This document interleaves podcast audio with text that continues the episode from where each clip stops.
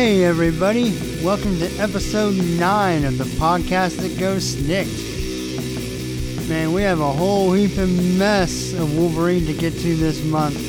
Lots of stuff double shipped, so we'll just hop right into it. Alright, here we go.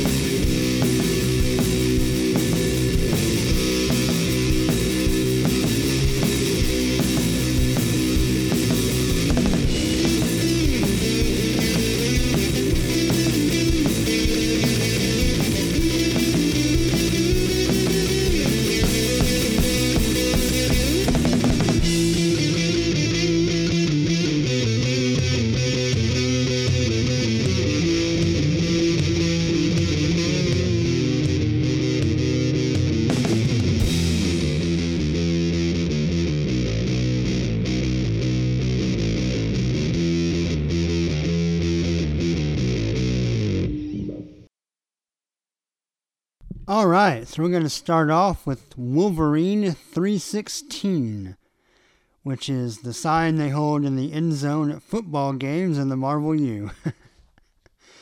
Anyway, we have uh, Covenant Part three. It's written by Colin Bunn. Penciler is Paul Pelletier.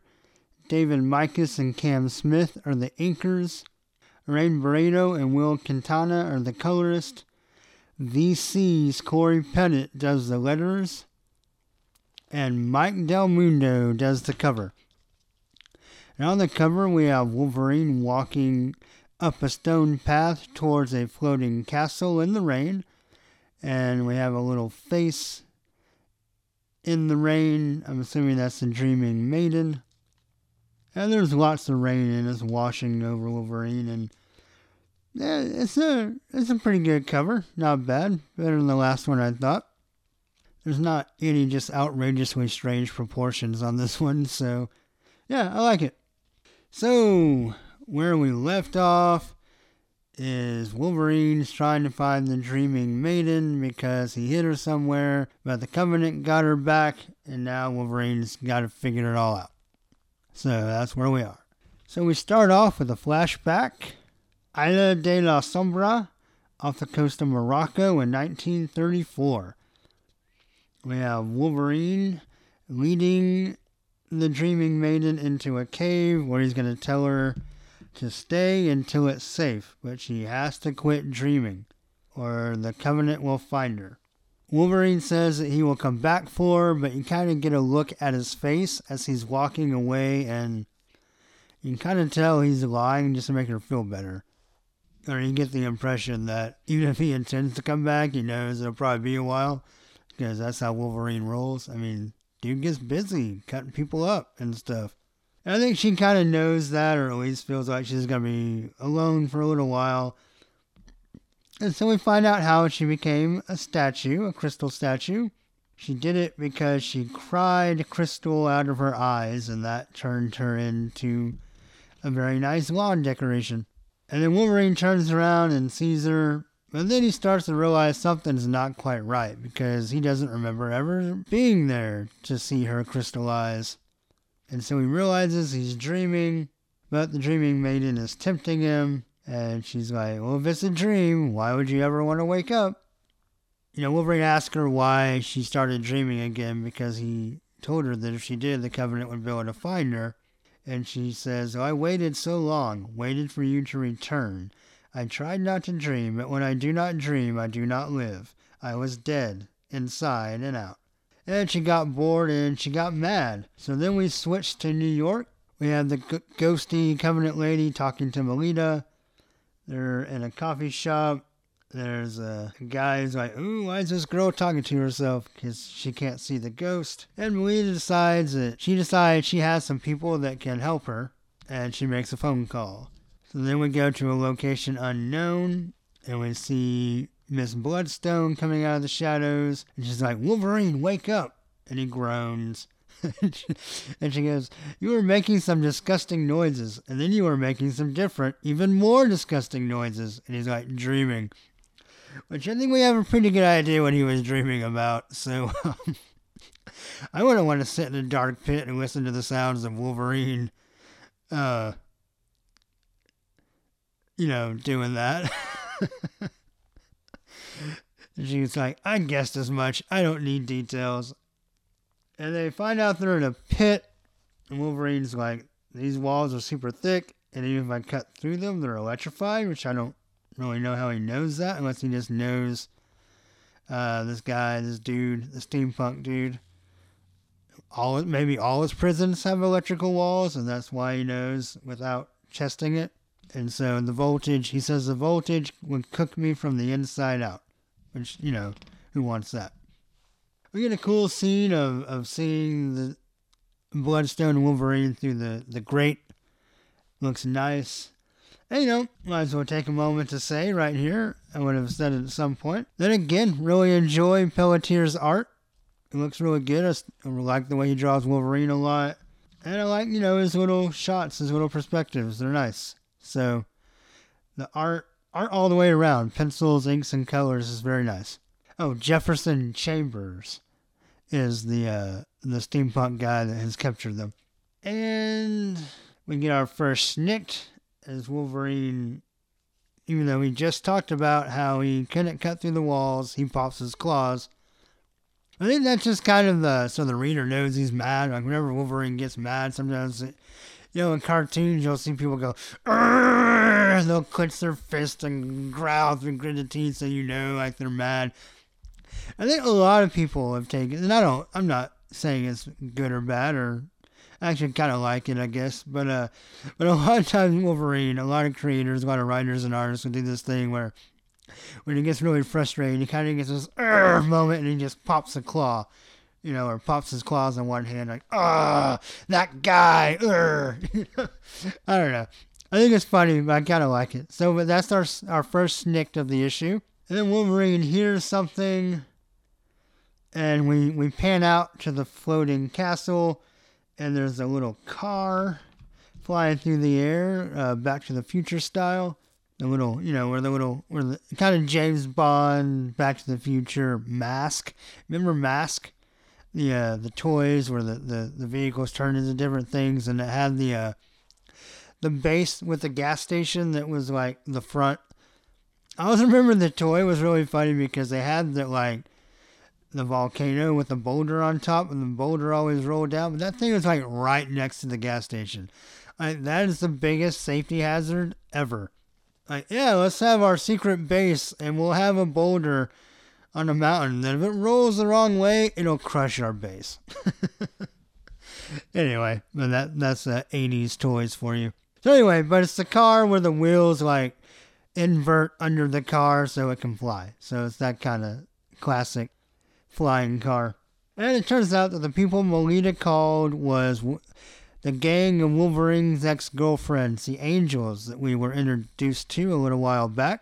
I like this this little idea. Um, it's kind of silly, but it's very comic booky and it works. So I dig it. Basically, you have a group of people, of women scorned by Wolverine, have gotten together, and I'm assuming they're not all about Wolverine. So I'm assuming they just decided they had something in common and went on adventures and just do random things around the earth. And so Melita called them, and they're coming to, as uh, Seraph will say in a little bit, to save Wolverine's sorry ass. So they break into the castle or get into the castle, and they're going to try to to find Wolverine. And the ghost girl from the Covenant is leading them. And they're walking around, and they find some robots, and Melita gets to shoot a gun. Like, apparently Seraph trained her, and and Seraph asks her, "You know how to use that gun?" And Melita's like, "Just like you showed me." And Seraph's like, "Then get to it." And they start shooting, shooting up the robots. And Wolverine, we get a sniff, not a snicked, but a sniff, as he smells the air, and he smells Melita. And he's like, "Well, even though my memories of her are shot, but something about this feels familiar." So maybe there's starting to be some cracks in what Doctor Rot did, maybe. And so they get Wolverine out and they toss him an old uniform. And it's like the uniform from his first appearance, which, by the way, our episode covering the first appearance is coming up soon. Hopefully sooner than later. And uh, it says, the the design is a little out of date, but you change outfits more frequent, frequently than a runway model. And we get a nice panel as Wolverine's pulling the old cowl over him, and he gets this big smile. And he says, haven't you heard? I'm the best there is at what I do. Why shouldn't I look my best while doing it? Which I thought was pretty funny. And I'm going to say this issue goes a long way to endearing me kind of back towards uh, Cullen Bunn's Court. There's a lot of little humor in it, and but I like that one. I like the play on the words and kind of the mockery of, of Wolverine's catchphrase. And Wolverine kind of uh, poking fun at himself a little bit. I thought it was I thought it was very clever and very funny. So I enjoyed it. And I enjoyed getting to see Pelletier draw Wolverine in his very first costume. It looks cool. Um, yeah, it actually looks really cool. Wouldn't mind seeing this pop up again from time to time in, in the hands of a good artist.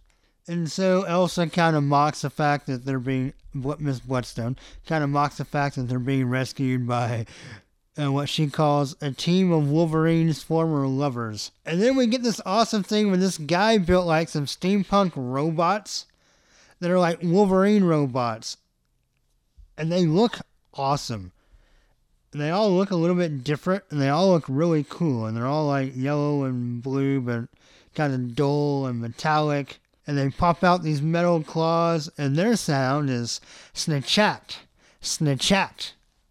You kind of get this, I don't know, you just get this, like, I kind of hear the sound in my head of, like, the the droid army and the uh, the first three episodes of Star Wars, kind of the, the sound of them, like, coming off of the ship, and that when they're all, like, sitting down, they all stand up and word of life. Like, I don't know. In my head, that's the sound effect I can kind of get of these Wolverine robots coming down the hallway towards our heroes. But I love that panel. I, the sound effect is cool, and Pelletier's designs on the Wolverine robots just look, they look awesome because they're not too clean. They're, like, nice and dirty, and they look awesome.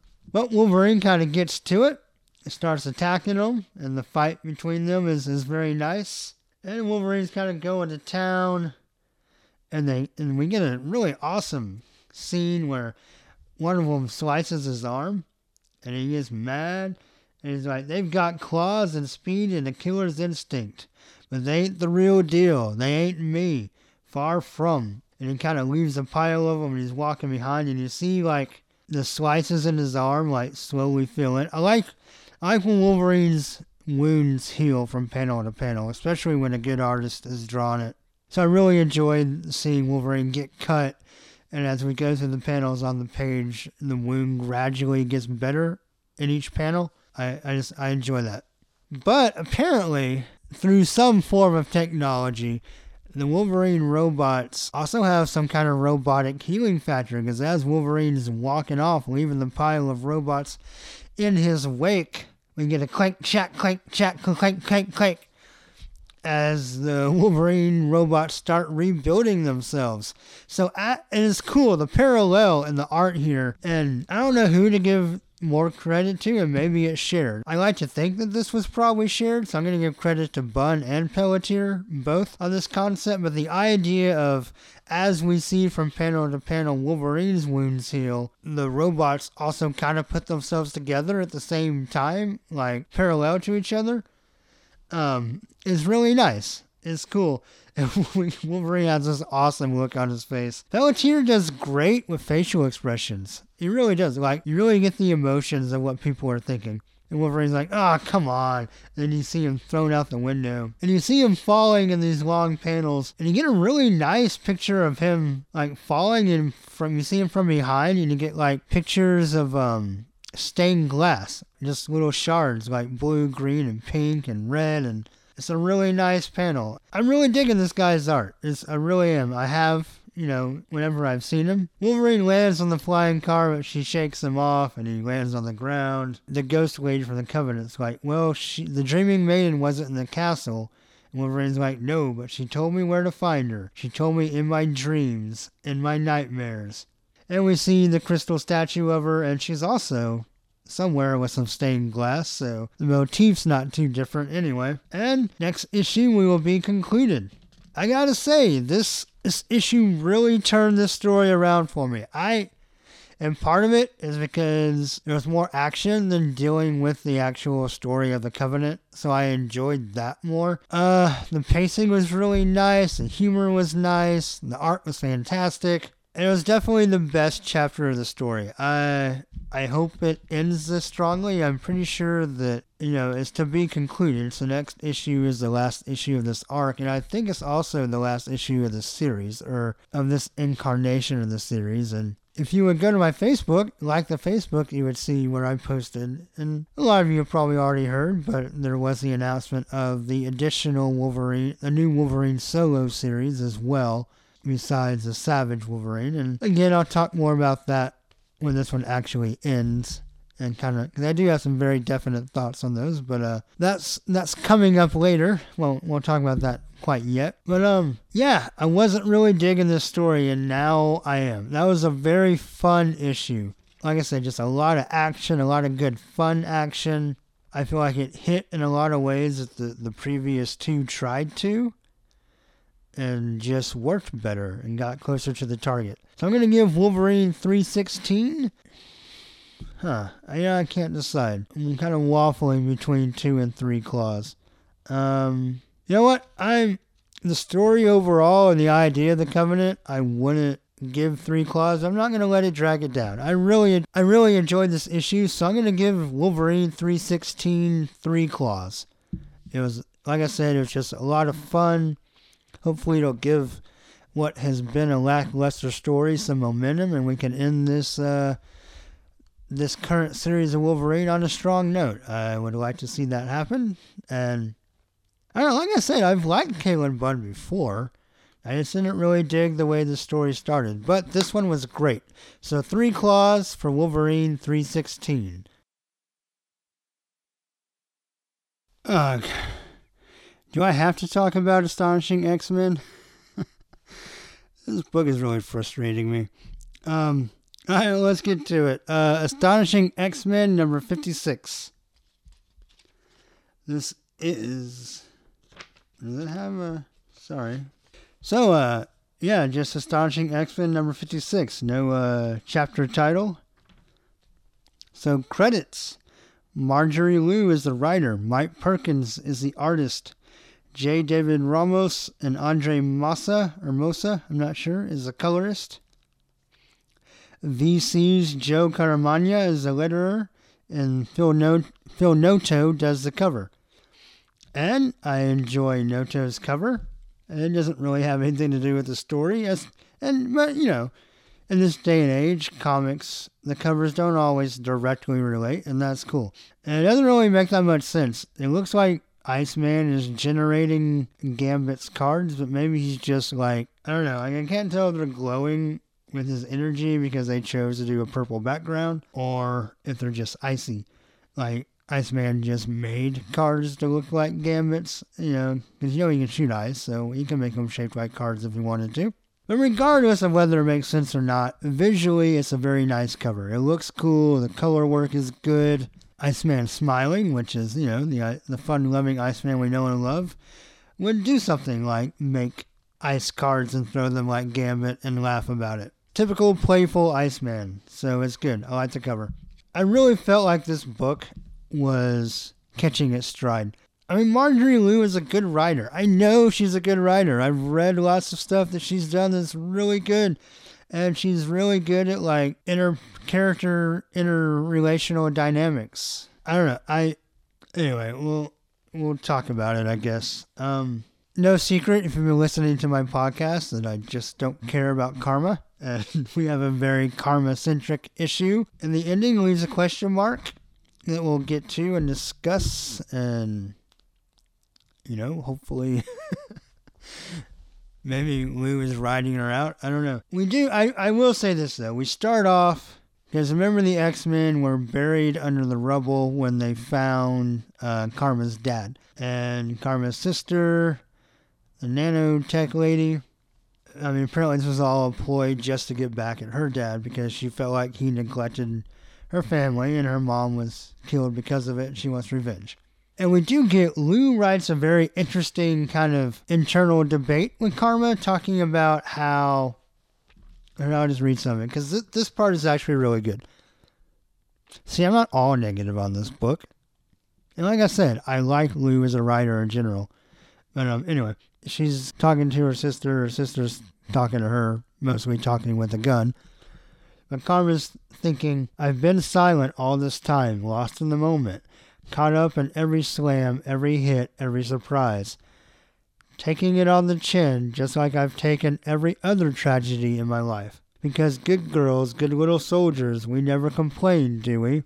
What would be the point when we've been raised to believe that no one will listen or care? So we swallow the pain, we silence our voices, and sometimes we can live with that silence. Sometimes. Until the silence becomes something else, until, it's before, until it deforms us and makes us monsters. So I like the way she plays into, like, some of the cultural aspect of Karma, but without making it flat or stereotyped. Like, it's written in a very compelling, interesting, three-dimensional kind of way of, of Karma dealing with, like, her culture, her upbringing, being a mutant, being an X-Man, what happened between her and her father in the past, like all of it rolled into one, into a very complex thing. And honestly, if anything was going to make me like Karma, that dialogue got close. I'm still not sold on her, but that that internal monologue, it almost swung me. So, to Marjorie Liu for that, because that was a difficult task. I'm very prejudiced against the character of Karma. Well, no, not prejudice. It's not because of her gender or race or anything. I just, like I said, I don't like many of the original New Mutants other than Cannonball and occasionally Wolf's Bane. So, there you go. So I'm prejudiced against them, that team, that old book that I'm supposed to love as an X-Men fan and I just never really got into. Anyway, enough of that. So basically, Karma's dad pulls a gun on Karma's sister, who has pulled a gun on Karma. And we have a nice little standoff. And they basically talk about their family dynamic. I won't give you the Doctor Phil episode. And we have a little interlude in New York where Northstar's husband, Kyle, uh, I C E, has come to talk about his uh, legal status in the country. And we have a guy saying that he has activated the nanoworms in New York City. The X-Men show up, and Karma's sister pulls out her iPhone to press the app that's going to kill all the X-Men, but it doesn't work. And lo and behold, Iceman's still alive. He comes back, and it turns out that when he first turned into Iceman, the nanoworms were destroyed. And then, okay, this this is one of the things I hate about this story. I hate what... You know what Karma says here. We only pretended to be dysfunctional long enough to distract you, to keep you occupied by Bobby went and consulted with our people back home. Really? That's what we're going to do? That's how we're going to wrap up this story? And, oh yeah, we were, we were getting along just fine. We had this plan the whole time. We just argued and we meant for Northstar to pretend to push Iceman into the molten lava and blah, blah, blah. It's a twist in comics we see from time to time, and I'm just not a fan. So they they take on the, the bad guys, and Karma goes inside her sister's head, and they bond. But Karma's dad shoots Karma's sister and says, just pretend I'm dead, and he leaves. Or no, I'm sorry, he gets arrested. So we go back to New York, where Northstar is talking to Kyle on top of the bridge, the George Washington Bridge. And Kyle basically tells Northstar, you're not really as much of an ass as you act like. Everybody knows that. And then we have Karma messing with her leg at a little someplace, probably in Chinatown, I guess, based on the decor of the buildings with all the, the paper walls and stuff. And she's, she sits down at a tea table and pulls out a little... uh. like one of those fold-up tool belts, and she pulls out tools and is working on her leg. And Wolverine starts to come in, because remember, Wolverine's in this book from time to time. And she says, I don't want to talk to anyone right now. Wolverine basically comes in with one of his cool jackets, and he hands her an envelope that says that she was the closest thing to an heir her sister had, so she inherits the, the company. And then basically Wolverine asks, you know, with this news, are we going to be seeing you around? And she says she'll have to think about it. And then she calls her sister, or calls her little brother and sister. And that's where we end up. That's that. So the reason I, this book kind of frustrates me, or this particular issue kind of frustrates me, is because this, this book, Astonishing X-Men, I felt like it came out a little slow out of the gate. And the last couple of issues, Marjorie Liu really, like, got the book to have some momentum. It was really starting to carry. The writing was, the story was starting to look like it was gelling really well. Uh, Mike Perkins' art, which is, again, really good in this issue, has been getting better every issue. I just feel like, I don't know, man. I don't want to be those, one of those guys that just complains. And I'm trying really hard not to. And I know there's an there's there's a certain extent, and I talked about this at the end of Jeff Loeb's last Wolverine run with The Return of Sabretooth, how it's just really hard to end story arcs in comics because, A, you got to transition to the next thing, and because it's serial. Comic books are a serial medium. And especially in an ongoing series, nothing really ever ends, per se. And we have this story where, I don't know, at the end of the day, nothing really happened. Besides the middle two issues, it wasn't really that much fun. Like, it was just kind of, oh, the X-Men are in, or they got nano worms, and we got to fight some stuff. And go to Madripoor and not do anything Madripoorian. I don't know, I feel like, because who dies? Karma's sister, who we barely knew, barely met. And I know, I, I'm... I should explain, that happens in comics all the time. That's not necessarily a bad thing. We meet a new bad guy, they die. You know what? For all we know, there's plenty of room for a return. I mean, maybe she had already ingested herself with some nanotechnology that will heal the bullet wound, and she's going to come back later. You know, or maybe someone in her company, even though Karma runs it now, maybe he has a secret department like Lucius Fox did in the Nolan Batman films. A hidden area, and he took Karma's sister's body, and he's going to make a cyborg. I don't know. There's there's potential for her to come back. I honestly don't care to ever see her come back, but, you know, whatever. I think the thing that frustrates me the most is we we made a point to have Wolverine come to Madripoor in his patch costume, and for all intents and purposes, that only happened so Mike Perkins could draw Wolverine in the patch costume. Like, he was completely irrelevant to that part of the story. Which also frustrates me, because we have the X-Men coming to Madripoor. Sabretooth is the boss of the underworld. We have potential for him to be involved in the story, and he's not. And I'm hitting a bias. I I wanted to see something and thought there was a really cool possibility for those two stories to come together. Like, if you bring Sabretooth in the mix, it makes the other bad guys cooler, in my opinion. So I just feel like there are a lot of missed opportunities because Wolverine doesn't even, we don't see Patch or Wolverine at all in Madripoor in this issue. We see him when everybody gets back.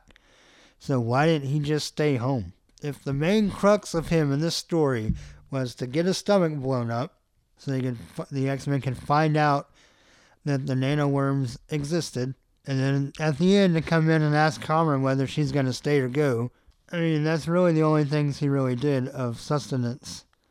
So why send him to Madripoor at all? I don't know. This. Relax. Take a deep breath. It's not that bad of an issue, but it didn't really hit me the way I was hoping it would. Especially after how much the last two issues had improved the story and actually made it very interesting. And then this one kind of made it not interesting again. So, yeah, next issue we have Warbird with some swords, and reflected in the swords are Wolverine and Gambit. So that might be interesting. And like I said, I don't want to come down too hard. I like the team on this book. I like Marjorie Liu. I've grown to really like Mike Perkins. So you know, it's not like I want them to cancel the book or anything. I just feel like, I feel like this book had struggled with the new creative team, and then it, it really kicked up and finally found like its way, and then this issue kind of fell flat again. So, I don't know. We'll see. But uh, I'm going to give Astonishing X-Men fifty-six. I kind of wavered between one and two claws, but I'm going to go with one claw, just because of all the stuff I didn't get to see. And maybe that's the wrong way to rate a book, but hey, it's my podcast. All right, so now it's time for our segment, And the X-Men. We get a double shot of Wolverine and the X-Men, issues twenty and twenty-one. So, issue twenty, The Search for Something New, written by Jason Aaron, art by Steve Sanders, colors by Frank DiMarta, letters by V C's Joe Caramagna, and the cover is by Nick Bradshaw with Guru Effects. And on said cover, we have Angel and Mystique engaging in battle in the skies over Rio de Janeiro. Yeah, the nice big statue of the Jesus. And, you know, actually, I, well, I like this cover because I like Nick Bradshaw. And at first, it kind of bothered me because it doesn't really work that Mystique has actual feather wings, whereas in the story, it more fits her character where she has, like, blue bat wings that are just, you know, shape-shifted from her body, which I think is more visually fitting. But Mystique can make herself look however she wants. The only thing is, I don't know if she could. You know, it kind of it kind of bothered me for a stupid science reason, because I don't know. Like, the reason feathered wings work is because of the hollow bones and stuff, and I guess Mystique can make herself do that, but she can't. She can make wings look like feathers, but not be feathers. But then, you know, I started thinking, and really, Angel couldn't really fly either. So, I mean, without some kind of other ability, just having metal little wings isn't going to put you in the air either. So, you know, you, you just have to kind of take all that being an X-Men fan. So I quickly dismissed that, and I do like the cover in that Mystique doesn't have, like, some weird Marvel Universe slash X-Men, X-Force, whatever kind of gun. She has, like, two pretty large caliber, but two very realistic, militaristic handguns that she's trying to shoot Angel out of the sky with. And the facial expressions are nice. So, yeah, a really nice cover by Nick Bradshaw for number twenty. And so it is The Search for Something New. And remember, we just had Bruce Shot by the Hellfire Club. And that's kind of where we're going to pick up. We start off in Recife, I think that's how you say that, in Brazil. And we're going to meet some new mutants. And the first one we meet is Shark Girl.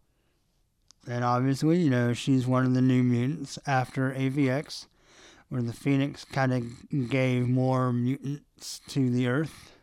And so we have Shark Girl, and she fittingly finds some people who are poaching shark fins and attacks them, and then goes and cries herself at the sunset. And then Angel shows up, and he's giving the uh, Jean Grey school spiel, trying to recruit her to come and learn how to use her powers at a school where she will be accepted. You know, a nice old school kind of pitch. You know, when Professor X used to go out and recruit Kitty Pryde and stuff, you know, back way back when. So Angel is kind of, as the first official graduate of the Jean Grey school, of that version of the school, um, he's kind of taken upon himself to be the ambassador and go out and find some of these new mutants and bring them to the school. And so he finds Shark Girl, but he scares her. She jumps in the water, turns into a shark. And by the way, I like that her name is Shark Girl. That's cool. At least that's what Angel kind of calls her. It, it sticks. And so she tries to attack Angel under the water, but he flies out and tries to get her to calm down. Uh, he calls her he calls her a were-shark, which I thought was funny. And she's like, "Were-shark?" And he says, "Yes, kind of like a werewolf, but with more teeth, apparently. Angel kind of gives a spiel that we're all mutants alike. She's like, you haven't done any, been through anything I've been through. You have nice, shiny metal wings and long blonde hair and a nice smile, blah, blah, blah. And I'm a girl that turns into a shark. I ate raw fish and almost slashed a man's face off. Face off. My uh, Nick Cage impersonation there for you. But I guess he's he's going to get her back to the school. We flash to a few hours earlier where Beast, who looks very strange. I like Steve Sanders' art through most of this book. It's pretty decent. It's not like killer best art ever, but it's it's really good, especially for a stand-in. And I don't I don't know. Um, I'm not familiar if I've read any of his stuff before. It doesn't look real familiar, but I like it. The Beast looks strange to me, and I can't quite put my finger on what he looks like. He doesn't look like a cat, like he's been. He kind of looks like a dog horse, horsey dog, a goat. You know, he kind of looks like that goat guy from Batman Incorporated Just as far as his facial feature, or maybe some kind of dinosaur dog. I don't know, but, but anyway. So Beast is touching, testing. Not touching. Well, this comic got weird. No, Beast is testing Angel. And, you know, basically saying that, what was it, the Life Seed, instead of recreating the world, it kind of got stuck in Warren and recreated him.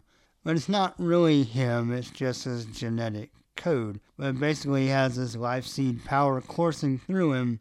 And the residual of this power has given Angel some new powers, but it won't let, like, there's only a certain amount of power that's stored up in him, and eventually it'll run out. And so every time he uses these powers, it depletes. And I didn't, I wasn't sure, and so if you have a, a theory, please uh, email me or comment and let me know. I think it's only referring to using the new powers.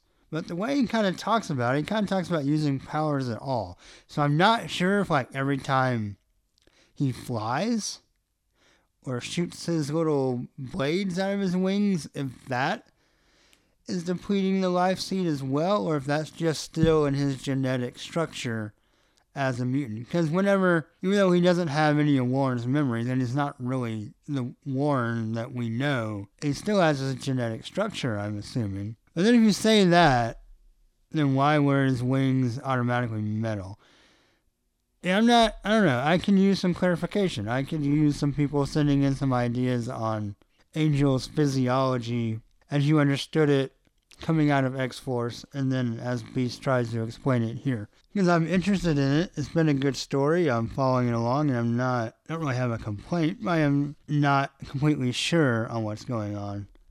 I like it. And so, you know, an Angel asks about Brew, and that's when B says, it's admirable that you are concerned about him, but when do you talk about you? You know, there's also something kind of mythological looking about this Beast.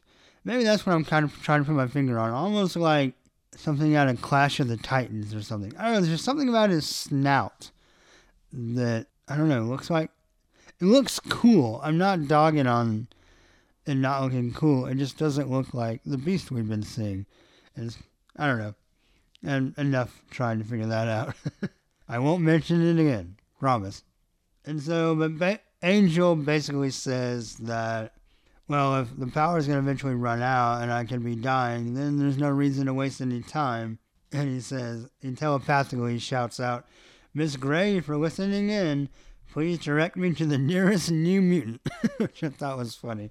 He's like, all right, well, whatever it is, just send me, you know, mine to text me the uh, G P S coordinates.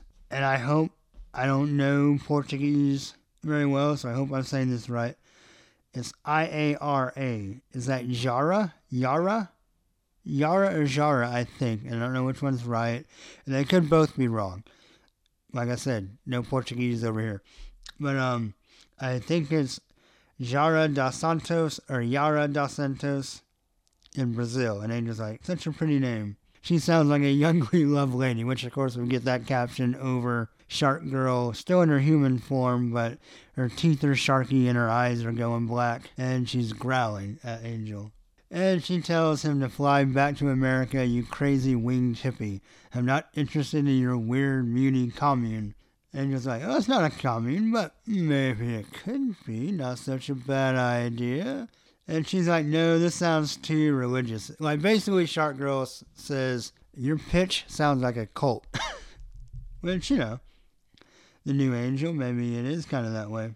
But then he's like, sorry, did I forget to mention the part about Wolverine and the claws and the stabbing? Which I thought was funny. It's not about religion. It's about providing a haven to young mutants like yourself, a place where you can grow and learn. But then Angel gets shot out of the palm trees, and we have the new Silver Samurai and Mystique. Angel talks about he got it. He recognizes them because he got an A on the supervillain identification quiz, but he also aced his fencing class. And he goes at the Silver Samurai with his metal wings.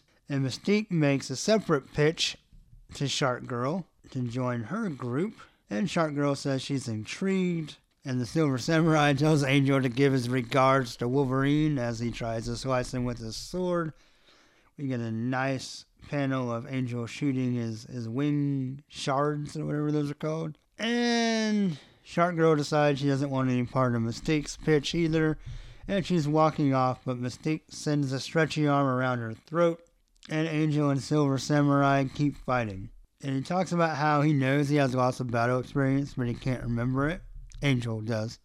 It's funny, Silver Samurai calls him a flying hair commercial. And Angel makes one of his new powers from the Life Seed Creation Force, makes a big glowing energy sword and knocks Silver Samurai out of the air. And here Mystique grows her blue bat wings, but Shark Girl fights through the tentacle around her throat, and when she goes full shark, never go full shark.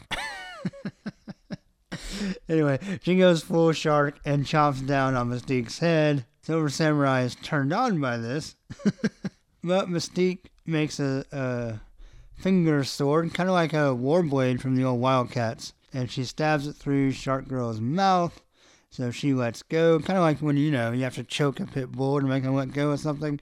Well, apparently if you stab Shark Girl through the mouth, she will take her teeth teeth from around your head. But Shark Girl kind of tastes the blood, and she gets a bloodlust, and she wants some more. And then Angel's like, here, hold this, I'll be right back, and he kind of leaves the sword in the air, and it electrocutes Silver Samurai.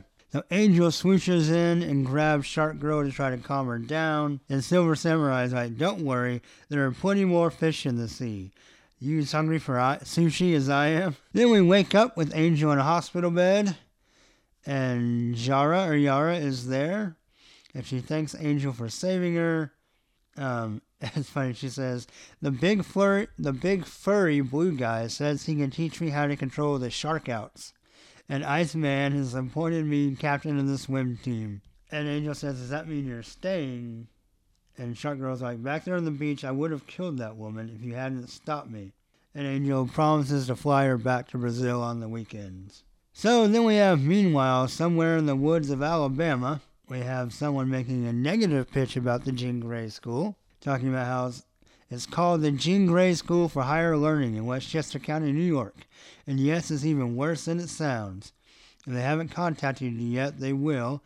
We have a girl in a Southern Princess tank top. And a guy with a war or something cap on and overalls and no shirt. And he's like, ain't no son of mine going to school in no damn New York. I can promise you that. And he talks about how It's, the school has been attacked every day since opening day, which is like an exaggeration, but barely. And it turns out the young Master Ledbetter, as he's addressed, wants to be called Mudbug, and he is a mutant crawdad, which is awesome. It was like something out of like one of the very first sci-fi movies, like the Blue Lagoon, Planets from Outer Space stuff. And he's like, call me Mudbug. And he says, I reckon Wolverine used to be alright, back when he was always stabbing folks in their faces all the time, but now he's gone all sissified, ain't he? I heard he don't even use his claws no more, except on folks that actually done something wrong. What kind of tree-hugging liberal crap is that? And I think Mudbug is awesome because he has his shirt, but he has his extra crawdad appendages, so his shirt is ripped. But I promise you, ninety-nine out of one hundred times, and I don't know if this is Jason Aaron thing or if it's this Steve Sanders guy, and we'll see when he shows back up what he looks like, or if he always looks like this. But I promise you, ninety-nine out of one hundred times, the human arms will be in the sleeves, and the crawdad arms will be poking through the shirt. Which is why I love this Mudbug guy in his first first appearance, his first drawing. Because the crawdad arms are going through the sleeves, which probably means he hasn't changed his shirt since he mutated. But somehow he's punched his human arms through holes in the front of the shirt. It just, it's awesome and it's completely counterintuitive. And I just really enjoy that for some reason. Um, it is, I don't know, it's just, it's awesome. So it turns out the guy who's trying to recruit Mudbug is Cade Kilgore. And he says, I want to present you with an alternative. And I don't know if this is another new version of the Brotherhood of Evil Mutants that Cade is putting together, or if it's just an extension of the Hellfire Club or what's going on. But we have a guy in a Japanese assassin mask. Is that the Silver Samurai, the new Silver Samurai when he's not in armor? Am I understanding that right? I can't remember. Um, he's been in Wolverine, the regular series, a few times. Then we have what looks like a skinny mojo chick. She has her eyes held open and she's yellow, and she has a mojo chair with the little spider leg, robotic legs. And we have a guy that I don't recognize. He has glowing eyes and he's in a cloak, and underneath his cloak are two more sets of eyes. Then we have Sauron, or Sauron, depending on how you say it, I guess. And then I think that might be Wendigo, which is a really nice drawing of it, whatever it is. Then we have a guy who's like the anti-angel, which I'm, I know I've never seen him before. I don't think. I could be wrong. That guy actually may have been an uncanny a while, a little while back, like in the earlier part of the decade. But I'm not sure. I can't remember. But it's basically, uh, it's basically anti-angel. It's a guy with black wings and a helmet that you can't see through, so his face looks like a black shield. And he's in a red suit with some cool-looking swords. Anyway, next issue will be Frankenstein's Murder Circus Comes to Town. So, um, we got introduced to two of the new mutants being born since uh, A V X is concluded. Or I guess being mutated. They were already born before it started. And we have two new mutants, Shark Girl and Mudbug, which is just awesome. Very, very sci-fi kind of, kind of ridiculous, but kind of awesome. So, I am going to give this book, I'm going to give it three claws. It progresses the story along. This is still my favorite X-Men book at the moment. I think it's the strongest one. Story progresses well. We meet two new characters, and they both seem interesting, at least for the moment. Um... We have Angel. We get more about kind of what Angel is trying to do right now. So yeah, I'm gonna I'm gonna give it three claws. Okay, so now we have issue twenty-one. And this one is called "The Greatest Freak Show on Earth." It's also written by Jason Aaron, pencils by Nick Bradshaw, inks by Walden Wong, Scott Hanna, Norman Lee, and Danny Minke, colors by Laura Martin, letters by Chris Eliopoulos. And Nick Bradshaw and Guru Effects doing the cover again. And I love this cover. If nothing else, than just because of the Wolverine clown. That to me just looks stupendous. It's awesome. I also like the way how the title is put on a little placard, like a sign for the circus, where it's like, The Strangest Heroes of All, Wolverine and the X-Men. Really enjoyed that. Though, interesting. I just noticed this. I didn't catch it earlier. So the credits on the box and the cover are Aaron, Bradshaw, Wong, and Ponsoor. But Ponsoor, Justin Ponsoor is not anywhere. Let me make sure I... Yeah, no, he's nowhere in the credits on the inside cover. So something may have got changed. That may explain why there's four different inkers on the book. Anyway, we kind of have the on the cover kind of all the main attractions of the circus. We have Beast juggling. We have Iceman with some fire swords. We have Rachel Gray with some, uh, what are they called? Tarot cards. We have Wolverine dressed up as a a bum kind of clown. We have Storm doing a Houdini trying to pick a lock. and we have B A Fs just all over the place. So I love this cover by Nick Bradshaw. So let's get into it. I don't need a recap because we just talked about the last issue.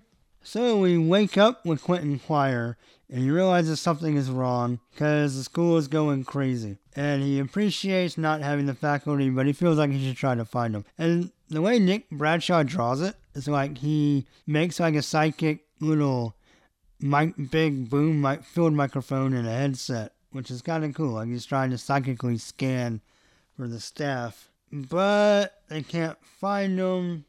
So he decides he's going to take off. Let's get out of here. Then we have Idy talking to the uh, cyborg, or the android priest, Father Hale, and he's planning more negative thoughts about how mutants are going to be damned and that school is going to be her ruin. But she's too concerned about Brew. She can't figure out how Brew got shot in the church, and he's like, well, I wish I would have been there, because obviously they don't know, I guess, that this guy's not really a priest yet. But, so Idy runs off, and Kid Frankenstein, who's not, uh, he doesn't go by that because he hates the name. Uh, what is it, Max? Max Von something? It'll be here in a minute. But he's getting frustrated because the priest angle is not winning Idy over. And so he's basically like, I'm just going to knock her out and bring her here. And Kay Kilgore's like, no, you can't do that. She has to join willingly. And he basically reminds him that, hey, remember, you weren't in very good shape when I got here. You'd already ruined your life by age twelve. And he starts to call him Frankenstein. He's like, you better not say that name.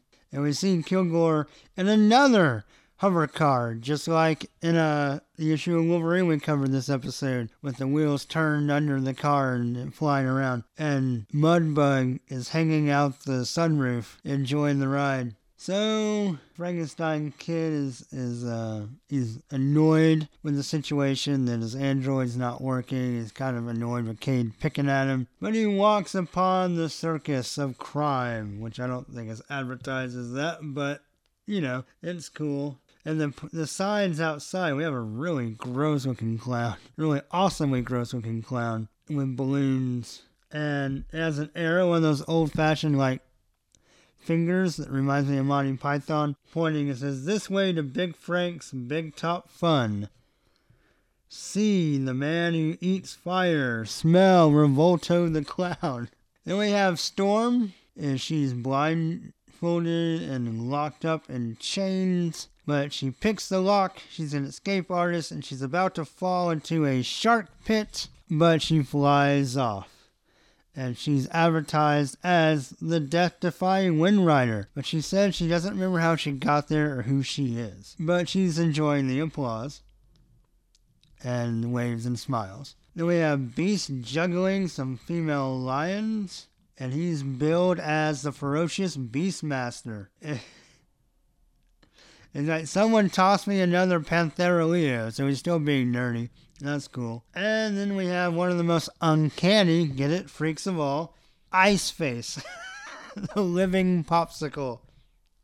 He can't be burned. He'll eat more fire that would turn most men to ashes. I'm sorry. See him swallow enough fire to burn a grown man to cinders. And then, after his performance, enjoy a delicious snow cone shaved fresh off his face. I love Jason Aaron. Then we have a very bored Rachel Gray giving a fortune. A guy walks up and he's like, yes, I'm wondering if you can tell me. And she interrupts. Why nobody likes you? Because you're a creep. The inside of your head is like the sleaziest strip club ever, only with worse music. And yes, your wife is cheating on you right now as we speak and loving every second of it. And the guy who's like in a bad affliction type cool guy shirt is like, Uh, I was just going to ask for directions to the bathroom. And so Rachel was billed as the amazing star child with an E on the end. Teller of fortunes, reader of minds. Then you have Warbird dressed up as a sexy Indian chiefess, or chiefess? Chiefess? Chiefess? Which one's right? I don't know. But that's what she's dressed up as. And she is the deadly and mysterious bird of war. She's a knife thrower. And she comes from far away where we know nothing of frivolous circuses. Which is, I don't know, maybe a little bit borderline wrong that she's talking about being unfamiliar with circuses and, like, the white man and stuff, and she's dressed as a Native American. And maybe that's not the angle they were going for, but that's what it struck me as. Or maybe I'm missing it completely. But she's throwing knives at Shadowcat, but of course they're going through her, and Shadowcat is dressed as a cowgirl with spotted cow chaps. And she's, and again, she can't remember, none, none of them, they all have amnesia, or don't know why they're here, or what, where else they're supposed to be. We have Duke with a snack tray running around, and then Wolverine's like, I'm high, do I know you folks? And Beast is like, my heavens. Which he should have said, my stars and garters. Even if he doesn't remember who he is, he should still be saying that. My one beef with Jason Aaron this issue. It is not a very serious beef, but yet it's insanely serious. Beast says, my heavens, and I thought the elephant smelled bad. But one of the guys gets onto him and is like, quit stalling, bomb it, showtime. And he goes out, and he is Revolto the Clown, which is awesome. He's running out with a bucket that has a vomit label on it. And Nick Bradshaw's Clown Wolverine just looks cool. I don't really know how to describe it. It just it looks great. Maybe almost something out of a horror movie, which is, you know, what you want for a clown. But they take advantage of his healing factor. He gets hit in the back of the head with a giant hammer or a giant wooden mallet. Okay, and even where everybody's getting, like, a circus upgrade, even in that situation, Toad is still the janitor, which just cracked me up. He's outside shoveling animal poop. Great.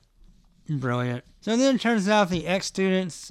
Uh, talk Quentin Quire, if we're going to run away, let's go check out the circus outside of town. And it looks like they snuck in, interestingly enough, because they're under the bleachers. They figured out, wait a second, there's our staff, there's our faculty. And they decide they have to do something about it, obviously. So then we have a girl with a big blue bear. And her, we have a, a, mon- a monkey in his... circus suit, like one of the music box monkeys, but he has a Friday the thirteenth Jason mask on his face, which is awesome.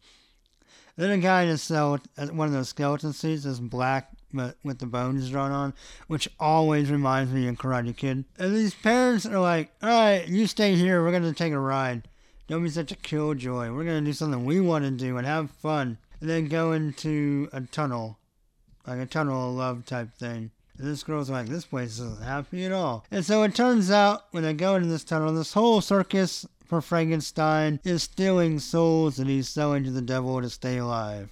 Or selling, they don't say the devil, I'm sorry, they're selling to hell to stay alive. And so we have this witch lady who is kind of running this stole, the soul-stealing show. And they're complaining, though, because most of the stoles are... I keep saying stoles. Most of the souls they are stealing is just enough power to keep the X-Men, like, in their mind trap or whatever. But this little girl stumbles into Frankenstein's master booth, and she recognizes him. She's like, oh, you, I've seen you before. You're in my storybooks. You're Frankenstein, aren't you? And she basically says that, I know you're not a monster. You're just understood. Which in any other story, the guy would be like, you're right, finally, someone understands me. But he's like, no, I'm not a good man deep down, I'm horrible. And he puts the little girl in a giant birdcage. I'm not the thing from your stories, little girl, not anymore. I'm something that should never have been born. An abomination, every breath I take is like spitting in the face of God. Oh, he also said something, I'm sorry, I, I missed. When she calls him Frankenstein, he's like, that was the name of the man who brought me into this world. Very many years ago, who gave me life from pieces of the dead.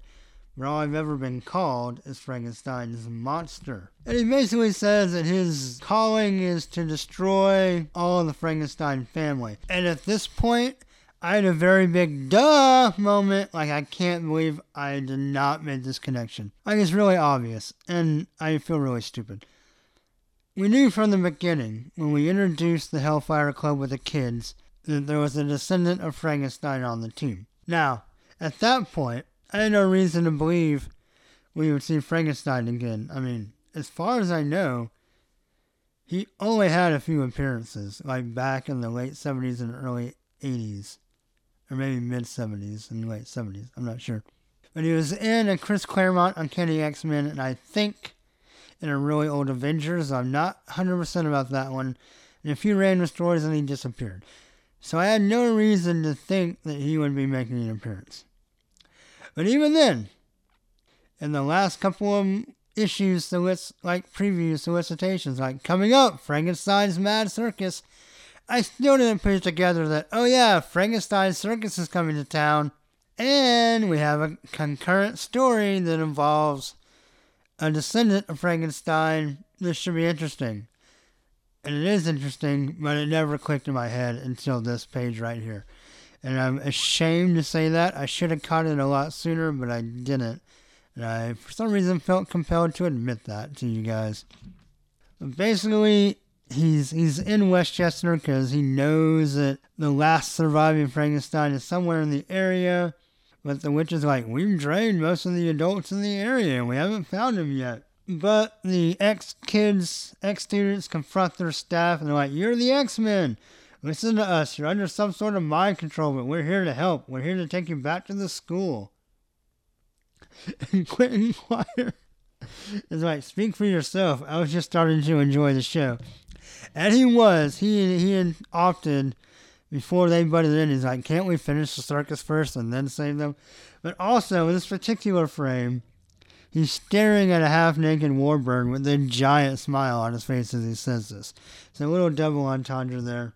But the witch tells the X-Men, seize the children, my slaves, every child you see. And we get our first snicked as Revolto the Clown pops his claws. Which, by the way, not immediately, and I want to be regular, but I would love in like eight or nine years. I almost went with ten, but I decided to go random. I'd like to see a callback to Revolto the Clown at some point in Wolverine's not super distant future, but not near future either. Like down the road, like some enough time for everybody to forget about it and then bring him back in. Just saying, I think it'd be cool, just for the visual aspect alone.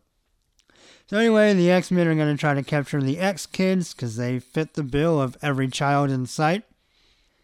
And the Frankenstein kid is outside. He's like, where the devil is everyone? Who do you have to kill to get a corn dog around here? And we see a fist pound through the counter. You will find no sustenance here, boy. Welcome to the murder circus, young Frankenstein, and congratulations. You just became the main event. I like the way Nick Bradshaw draws Frankenstein with kind of the kind of a Twilighty twist on the old school Victorian, is it Victorian or is it past Victorian that Mary Shelley's Frankenstein, I don't know, but that kind of dress, I like the way Nick Bradshaw draws it, kind of a modern twist on the the old timey dress. And that's where we lead off.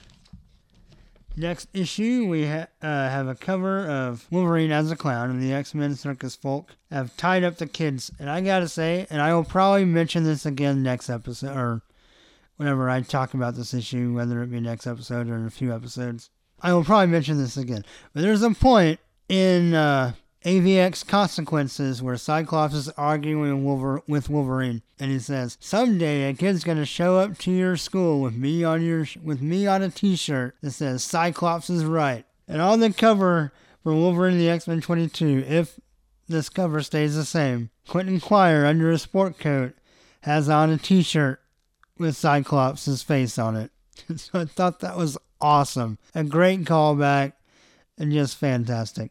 Yeah, like I said, I'll probably mention that again next time, but I couldn't help but, but mention it here too. So, this issue, like the one before, it was really fun. Uh, story swinging along quite well. It's, you know, typical Jason Aaron. It's funny, good action, good character development. So I'm going to give this one three claws too. So yeah, both twenty and twenty-one from Wolverine and the X-Men get three claws. Both fantastic reads, really strong, really funny, good art.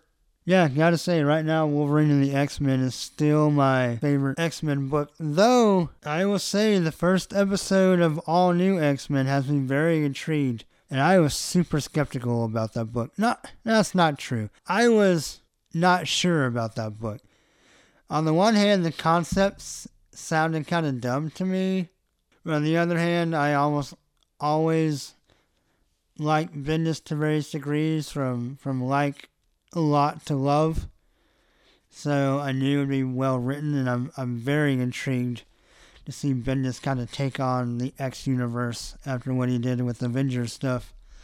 Um, But yeah, that book might potentially give a run for the money, and it looks like Uncanny might, with this relaunch, be pretty cool again, finally. But no, you know, I take that back. It's been pretty good. But this is definitely, Wolverine and the X-Men has definitely been the most consistently strong X-Men team book for quite a while now. And so it still hit them out of the park. So like I said, three claws for both issues. All right, moving on. All right, so now we're going to dig into Uncanny X-Force. Got a double shot of that this month as well. We have the Final Execution Saga. Chapter nine, The Father Who Must Be Killed. In Chapter ten, From the Cradle to the Grave, When All... Uh, sorry. Um, so, Uncanny X-Force, issue thirty-three and thirty-four. Both written... The credits are the same, so I'm just going to read them for... a unit. Written by Rick Remender, art by Phil Noto, color art by Frank Martin Junior and Rochelle Rosenberg, cover by Julian Totino Tedesco and Dean White. Oh, you know what? Except for in issue thirty-four, we lose Rochelle Rosenberg and Dean White resp- on their respective duties. Alright, so the covers, both pretty nice. We have Age of Apocalypse Nightcrawler on the cover of thirty-three. He's got blood splatter all over him and on his swords. On issue thirty-four, we have Kid Apocalypse in the armor walking up behind Wolverine holding a flaming corpse. Very reminiscent of that scene towards the beginning of this story that we were promised we would get back to. So, a good callback to that. So both covers are pretty good. I wouldn't have minded seeing Noto take a crack because I like his covers a lot of the times, but can't complain about these. They're both pretty good. So, kind of a neither here nor there type situation. Alright, so these two issues are going to end the Final Execution Saga. And I believe thirty-five is just going to wrap up the series, and we'll talk about more about that at the end of this and when we actually get to thirty-five. But um, but these are the last two parts. We're, we're ending...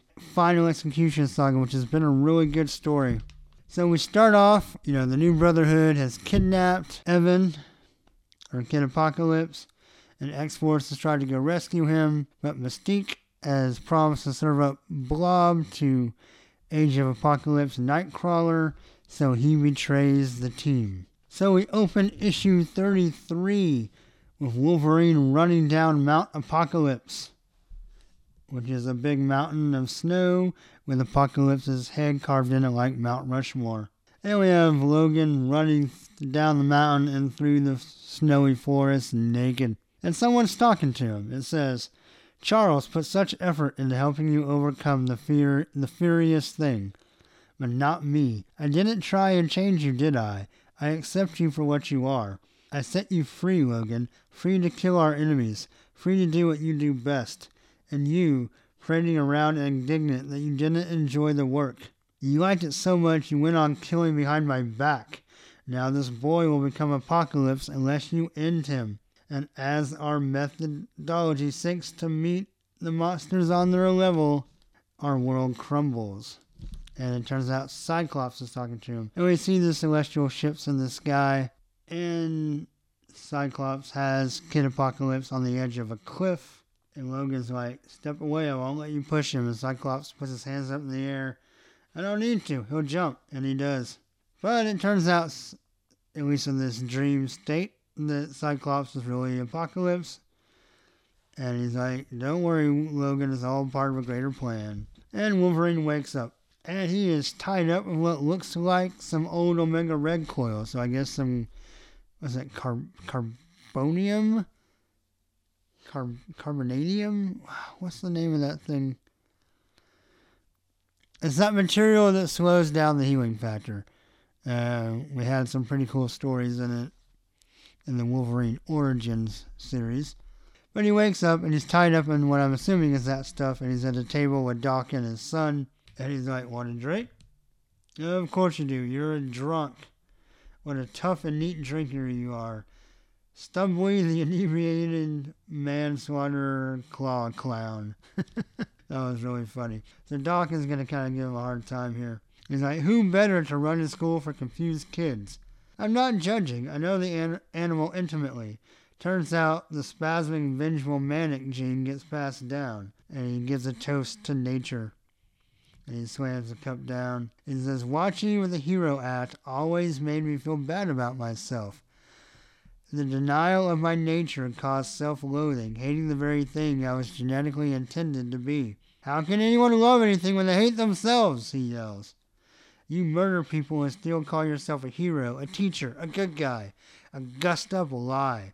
Not me. I'm not trying to fit anyone's interpretation of what a man should be. And you hate me because I'm true to what we are. Wolverine's like, I don't hate you. I'm sad for you. So desperate for your old man to see how good you are. Your pain, your needs, they don't mean a damn thing, kid. Nothing does. It's a dance. Short and frantic through a brief period of time. You and me ain't never going to get another chance at it. We die, we're dead forever till the end of the universe. And this is how you chose for it to be between us. I gave you pass after pass, and Dawkins like, you gave me? Who the hell are you to give me? And Wolverine's like, I'm your goddamn father! And I got love for you, but you got it all wrong. Everything, son, you're making such a damn mess. All you're leaving behind is a stain. And they stare at each other for a minute, and Dawkins like, a stain. Do you ever think about how it could have been? What it would have been like if you'd been there to raise me, to really be my father? And Wolverine, of course, feels regret, looks down. And Dawkins continues, when I was growing up, I used to think about it. A camping trip, a game of catch, my old man teaching me to ride a bike, instead of those cold bastards beating me. My nannies, it was their job to make me love them as if they were my mothers. Once I did, they'd try and kill me. The only way to survive was to kill them first. After the third one, I stopped falling for it. I was seven. I was in hell, so I had some time to think. To dream about what it would have been like to have a father and mother who loved me. And Wolverine says that he's sorry. And Dawkins gives another toast to regrets. Alright, so then we have one of the Omega Assassins beating on Deadpool. And of course, remember that they were, were raised with artificial memories of the X-Force uh, characters doing horrible things to them, like killing their parents and front of them and stuff like that. And Deadpool's like, lady, you're making me wish I really did beat up your mom. And she's like, jokes! And she beats him on the head with a monkey wrench. You made jokes then, too, you remember? You laughed as you beat and cut her. And I hid in the closet watching, and she beats. The whole time, Evan's staring at the apocalypse suit, and Deadpool's trying to talk him out of it. Says, it's a choice. You don't have to do it. All of this is a choice. And Omega Black is like, says the paid killer, says the maniac. And I gotta say, it's the first time I really noticed this. It may have been mentioned before. But I like how these little Omega clones have different color names. Like you have Omega Black, Omega White. It's cool. You know, obviously the call off of Omega Red. Very nice touch by Remender. And might as well, since I'm mentioning him, take the point here to say that everything from the creative team-wise in these books is both really good. I've enjoyed Remender's run, and Phil Noto's art has been fantastic on this Fatal Execution Saga, or Final Execution Saga. It's been really, really good art. And the colors and, and inks are all really good too. So, and Deadpool makes another appeal to Evan. Then we have Psylocke and the Shadow King duking it out on the astral plane. Psylocke's getting beat. We see her back in real life, but she doesn't know who she, she doesn't know what's going on. And so, Age of Apocalypse Blob walks into a very James Bond villain room, where, of course, you know they're underwater, but you see sharks swimming around outside. And so he comes in, he thinks Mystique called him, and Age of Apocalypse Nightcrawler steps out of the shadows with his swords, and he tries to stab Blob, but he can't, but he hits some of the glass and it cracks. And of course, Nightcrawler's mad because in his Age of Apocalypse world, the Blob killed his wife. And he even says that. He says, sleeping, he's taunting Nightcrawler, and he says, sleeping with a man's wife is rotten, but I ate yours. Eight legs, eight face, eight everything. And Nightcrawler actually smiles as a shark floods into the room with some water, and he picks it up and he's like, perhaps you're still hungry, mein Freund. And he teleports the shark inside the Blob, which is just plain evil, but kind of awesome. And he teleports out and he says, Linda, which I guess was his wife's name. I didn't really follow all the Age of Apocalypse stuff, but I'm assuming that's his wife's name. He says, Linda sends her regards, you gruesome pig. and the blob starts vomiting blood because the shark is basically eating him from the inside out. Like, he couldn't penetrate through the blob because he is the immovable object, and I guess this one even has unbreakable skin to a degree. So he took the shark inside, and the shark is eating him from the inside out, and he's drowning in his own bloody entrail vomit and the water that's flooding into the room. Then Ava walks up, and like, there, you've had your revenge. Time to pay for it. So we go back to the father and son bonding session, and Dawkins like, oh, I drank the whole bottle. Chip off the old block. Let's open another one. And Wolverine tries to appeal to him, like, we can start over, Dawkins. It's up to us. And Dawkins says, I've considered that. You make some good points. But I'm about to I'm about to cross the point of no return. In fact, I already have. And he drops Wolverine into a little pit. He has a little trap door at the end of the table. And it starts filling up with water. And it turns out that Evan was brought to Dawkins' side. And so Dawkins starts talking to Evan. He's like, you see, Evan, all these years no one can kill the old man. Wolverine pops his claws with a snick. Like, Evan, get away from him. Get out of here. And Dawkins like, they try and try, and the little creep heals and heals. But you know the secret to killing Wolverine, Evan, is frighteningly simple. And this part I don't really get. Because I've never seen, I'm not saying it couldn't exist, I've never seen clear adamantium. But Wolverine cannot cut through the glass. So it has to be, right? Email me with your thoughts. Email, email, email. Come on, guys. I haven't got a single email yet. So email in or post on the webpage or on Facebook. But, I mean, to not, for his adamantium claw to not be able to cut through, it has to be adamantium, right? Like, that's the only material that can't be cut. So I guess they found a way to make adamantium glass. They don't address this at all, by the way, in either of these issues. But what, for whatever reason, Wolverine can't cut his way out of this room. But Dawkins like, it's frighteningly simple to kill him. You just drown him. It'll take some time, but deprive the brain of oxygen long enough and it suffocates and dies. No healing that. And he turns to Evan. Would you kill me to save him? Well, and he punches Evan. And he punches him again. No, fine. You want to like this? You got it. You watch him die as he watches you. And Wolverine's pressed up against the glass underwater. Deadpool, Deadpool's way on the ground. He's like... And remember, at this point, Deadpool's lost his healing factor, so he's really getting his ass whooped. But he's laying on the ground, he's all beat up, and he... Classic Deadpool, he's like, ninety-nine bottles of my blood and teeth on the floor, and ninety-nine bottles of blood and teeth. And Omega Black brings up Evan, he's been beat up, and throws him down at Deadpool's side. And she says, he's alive, I stopped Dawkins before he killed him. And Evan's like, we can't stay here. He's drowning Wolverine. He's crazy. He'll kill us all unless I do it. And Deadpool actually makes kind of a decent point, because I'm I was kind of wondering this myself. Because I've seen Wolverine come back from eh, just about everything, including being atomized down to his skeleton. But Deadpool says, he can't kill Wolverine. Logan will get us out. It's the only way these capers go. He'll get us out, and we'll beat the Brotherhood. You'll see. He's done it a million times. Please, please, Evan, stop it. This ends badly. We've been warned, kid. If you do this, it ends badly. You have to stop. Evan gets in the apocalypse suit, and he's like, stop. I've just started. And we're going to jump from there right to issue thirty-four. And Dawkins watching him on the monitor. He's like, kid, finally put the suit on. Days of mind games, and all he needed was a swift kick in the, a swift kick in the ass.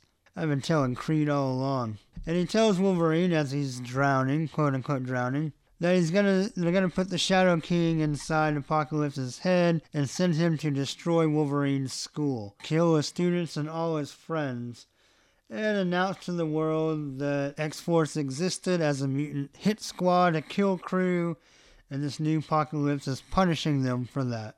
And Wolverine will go down as the villain, which is kind of what Dawkins wants, instead of being the hero. And he goes, I wanted you to see us break Evan, and that he chose to put on the armor. Bad people do bad things is born into us. No matter how we negotiate with, with ourselves, our true nature will always rise to the surface. And that right there is like the effing thesis to this whole story. The whole, I mean, th- this whole thing... Wolverine in general, a lot of the times, and Kid Evan, I'm Kid Evan, Evan Kid Apocalypse as a character, all his character development that's led up to this, this story, all of this really boils down to a very interesting, very well written, very dark, very epic. Put all those adjectives in front of it because they deserve it. But it basically boils down to just an awesome story about nature versus nurture. Wolverine thought and Beast thought, if we can guide this kid, even though he's a clone of Apocalypse, we can make him be okay. Wolverine's whole life is, I have this berserker rage, I have this feral mutant thing, this killer instinct. I can be the honorable man instead. Like, it just, it sums everything up. I thought it was really cool. You know, we've seen it said before, but just at this point in the story, it really hits. Because we're getting right ready for the climax. And just to hear, really the thesis of what I think the core of what Wolverine is, and the core of what a lot of these characters in X-Force are, to come up here right at the height of the story was just perfect timing. Remender gets like two giant thumbs up from me for that one. Um, I don't know, what do you guys, does anyone else think that it was like as powerful as I felt it was, as, as emotionally uh, resonant as I felt like it was? Alright, so anyway, we move on to Cyclops, and so it turns out she's having trouble remembering what's going on because she made her, she had forced self-induced amnesia to allow her mind to escape from the astral plane. And we see one of the Omega guys carrying the one of the other guys, and and Psylocke says, you know what, this is B S, all your memories are implanted, let's set the record straight. So then we have Eva corners Nightcrawler, who swears that once he killed Blob he was going to go back and help, but he was like, no, you deserve to die here for all your piety, you pushed us to the ground to snatch your grisly prize, no more rationalizations. And he teleports to the nice Banff. But Eva's like, I've observed you long enough to calculate your patterns. And she puts the sword right, or, you know, she can form her, her arm into a big blade. And she throws that blade right where Nightcrawler teleports to, and he gets his comeuppance. And I gotta say, I'm glad to see it. I miss Nightcrawler to death, but I miss my Nightcrawler. I don't really... It's been interesting, and it's been an important part of the story, but I don't really care for this version of Nightcrawler. He's not the Kurt I know. And that's okay, but I'm glad to see him kind of get put in his place. And Eva says, for revenge, you jeopardize our entire world. Whatever ethical fiber you imagine yourself being made of, it's a lie. You are a selfish coward. And Nightcrawler says, I hope you learn to forgive me, and he teleports away with his hole in his gut. So we have Kid Apocalypse chasing down the Skinless Man. They come across Phantom X's body, and I guess he has Phantom X's heart in a jar. And we have a little inner dialogue from Kid Apocalypse saying that he understands what Wolverine saw. That you have to kill certain types of people. You must see a thing for what it is, and when you see evil, you end it before it spreads. And he kind of, the Skinless Man shows him the heart and says, you know what? You can fix him. Let me go, and you can have this heart and fix your Uncle Cluster. And as Evan starts to reach for it, he breaks the jar and the heart falls on the ground. Which I thought was just mean.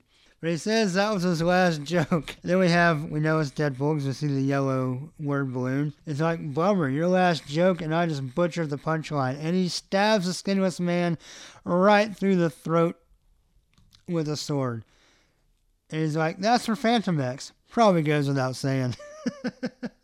And Kid Apocalypse is getting pretty upset. He's like, how? How can people be this horrible? And Deadpool's like, whoa, just take it easy. Calm blue ocean. Calm blue ocean. Say it with me. Apocalypse kind of starts to glow and explode a little bit. And he's like, how can people be this decayed? And he causes a big explosion, which knocks Dawkins and destroys his helicopter as he's trying to escape. And the Shadow King runs across one of the Omega Assassins, and he pull, somehow pulls the Shadow King inside of him. It's like, Omega White, eat psychic energy, energy, the stuff you're made of. And so he gets inside the android, or whatever it is, and Psylocke stabs it with a psychic blade, and she says, I don't one hundred percent get this, but I'm going to go with it. I erase the artificial mind of Omega White so there wouldn't be a consciousness for you to manipulate. You'll be locked inside this spectral vegetable forever. So, yeah, I guess he will. And then the next scene on the next page, we turn the page, and Deadpool is giving Wolverine C P R. And Wolverine wakes up all wide-eyed, rolls over, and throws up. And Wolverine tes- tells Deadpool to get everybody together and get ready to escape. But of course, he has one last thing of unfinished business. And Apocalypse is like, I have the power. Power to protect my friends at school. Power to protect myself. Cyclops runs across him, but he slaps her down. Remember, he's got a lot of power now. He's He's got kind of Apocalypse-level stuff going on. So he sees through her, knew it was Mystique. And he's about ready to kill her, but Nightcrawler teleports in and teleports his quote-unquote mother away, even though this Mystique is not really his mother, and she's a terrible person. So Dawkins climbing out of the rubble, and Wolverine catches up to him. He's like, good, you got out, it's better this way, more honest. And he pulls out a double schnicked, and he tries to pheromone Wolverine, but he can't. Wolverine sealing factor kind of doesn't really work as much. We get an awesome scene by Noto of him jumping at Dawkins, and he's trying to help himself, trying to keep himself from going berserk. He says, you have to deal with him, not the animal. He says that to himself, Wolverine does. Dawkins gets a nice chunk of Wolverine's face, and Dawkins is going berserk. He says, you're going to wish you drowned, he yells at his dad. And Wolverine thinks, showing the old man how good he is, and he smashes his face into. Okay, I don't know why there's a fire hydrant on the brother, new Brotherhood of Evil Mutants base, but there is. And he smashes Wolverine's face into the fire hydrant. And Dawkins is like, what are you holding back for, old man? Right now is it. And a very beat up Wolverine agrees, and he goes after Dawkins hard. But we have the dialogue, or the conversation from last issue running through his head. And it flashes of scenes that didn't happen, but Wolverine thinks could have happened. So do you think, do you ever think about how it could have been? What it would have been like to have been there to raise me? And we see a picture of Wolverine tying a young Dawkins' shoes as his mother is in the kitchen. To really be my father, as he slams Dawkins' face into the mud. When I was growing up, I used to think about it. We see him on a camping trip, as he says, a camping trip. Normalcy. Dawkins is drowning in the in the puddle. He makes some gurgling sounds. My old man teaching me to ride a bike. And we have a little nostalgic scene of Wolverine pushing Dawkins on a bike. Instead of those cold bastards beating me, back to Wolverine holding him down. I was in hell. I had time to think. Wolverine and Dawkins playing catch. To dream about what it would have been like. A very beat up Wolverine's face in turmoil, still holding down Dawkins. To have a mother and father who loved me. How different it could have been. And Wolverine and Dawkins' mom standing in the doorway as Dawkins goes off to a school dance. How different I could have been. And Dawkins is drowned. Wolverine's bleeding out of his eye socket. And he clutches Dawkins' body in his arms as Apocalypse walks up. Or Kid Apocalypse. And Wolverine says, I, I'm sorry. I didn't protect you better. It's, it's my, my fault. And Kid Apocalypse actually says, this was the only way it could have ended. You didn't have a choice. And we get a voice from the side. Sure he did. And he chose to kill his own son. You remember that. I know Logan will. And Sabretooth walks up clapping. All the cuts I've given you over the, the years, here's the deepest. Hell, this right here, this is why I said it all in motion. Had to put in some hours with your boy. Desperate for some father adoration. Kid was a snap to manipulate. Now, you might live a long life, runt. You ain't never gonna sleep a full night without this gurgling up. You ain't never gonna forget, not this. I wish you many long years for living your son's face while you drowned him. And Apoc- Kid Apocalypse steps in and punches Sabretooth in the face. You monster! You deserve to die! Punches him again, super hard. And again, beating Sabretooth's face in. He's like, go on, kid, do it. Let him watch. But Wolverine steps in. Look around you, son. This is revenge. This is what it gets. And Sabretooth says, I know what it got me. I likes it. Har har, as he runs off. Wolverine kind of collapses onto Apocalypse. It's all a mess. ate a thing, and the damn thing solved. You see that, Evan? For the love of God, tell me you can see that. And he carries Wolverine to the ship. Avis, tur- Avis turned back into a ship, little orb-type ship. Psylocke puts her hand on Kid Apocalypse's face. They have Phantom X's body. They weigh, they weigh, lay Wolverine next to it. Cyclops looks out as the Brotherhood base is exploding. We get a close-up of her face and her determination. She walks past Deadpool, gets in the pilot seat, and flies him out of there. And we see Wolverine laying on the table as one good eye opens up, and it has another could-have-been flashback of him spinning around Dawkins in the park, and that's where we end. And that was freaking gut-wrenching. This story was really, really, really, really good. I loved it quite a bit. I give both these issues three claws. Um... I'm going to guess we're going to follow Kid Apocalypse. I mean, he's still going in Wolverine and the X-Men. I'm going to think that this story gives us a very good story reason to get Wolverine out of X-Force.